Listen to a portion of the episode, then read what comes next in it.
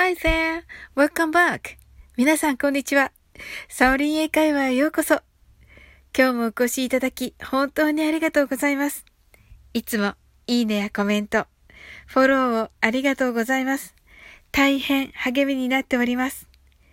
この番組は、お好きなことをしながら、耳だけこちらに傾けていただく、聞くだけ英会話をコンセプトにお送りしています。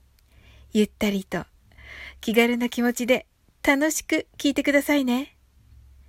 お正月早々、おせちに飽きて、すき焼きを作りました。私は、すき焼きに入っている人参が大好きです。ですので、人参多めでバンバン切っていましたら、何を間違ったのか、手のひらを2ミリくらい切ってしまいました。血は滲むくらいしか出なかったのですが、なぜ手のひらを切ったのでしょうか？料理は好きなんですが、時々やっちゃうんですよね。さて、新年にふさわしい？そしてネットにも書いていないネイティブ的には当たり前すぎて、これまた誰も紹介していない英語表現をお伝えします。超簡単なのにと外国人とコミュニケーションが取れます。あなたはすごくびっくりしたとき、英語で何と言いますか？答えは、Wow です。簡単ですね。なんと、この Wow は工夫を加えるととてもびっくりして言葉になりませんという会話になります。どんな工夫でしょうか？それは、この wow を4回反復します。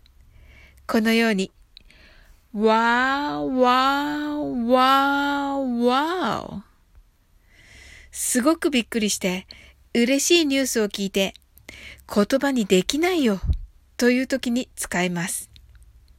ゆっくりと4回目の wow を大きめでお願いします。一緒に練習してみましょう。わー、わー、わー、わー。いかがでしたでしょうか？ちょっとね、知的とまでは言わん、言えないんですけれど、あの、だからといってね、あの、コミュニケーションが、あの、取れるっていうのはね、やっぱりいいことかなと思うので、これね、あの、お伝えしてみました。はい。ここで告知をさせてください。明日1月5日水曜日の夜9時21時より高青年さんをサオリンカフェにお招きして楽しいコラボライブをさせていただきます。テーマはコーヒーに合うペアリングまたはお酒のあてについてです。そこから多分どんどん脱線していくのかなと思ったりしてとても楽しみにしています。高青年さんはライブ配信アプリの運営をされています。